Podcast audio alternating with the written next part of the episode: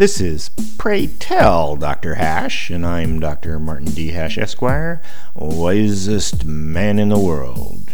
Because the competition just ain't that tough. And these are things I wish someone had told me. Today's topic Luddites.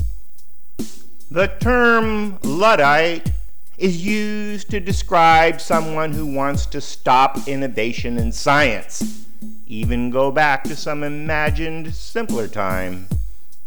That would be okay. The Amish certainly prove it's possible. But Luddites aren't satisfied with just having control over their own destiny.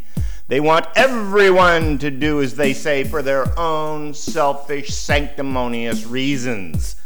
Stop artificial intelligence, stop genetic engineering, stop space exploration. Some of this comes from religious fundamentalism, some of it from fear of the unknown.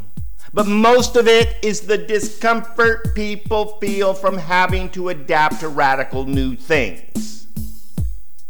Francis Collins, head of the Human Genome Project, predicted major anti technology movements will be active in the US and elsewhere by 2030.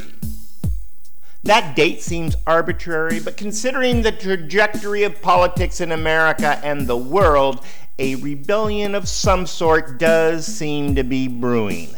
The Luddites are gathering strength, and the one boogeyman anyone can get behind is something they don't understand.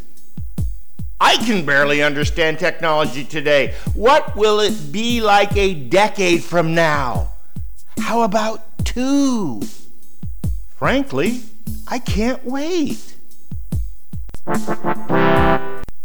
For more, see my website at martinhash.com.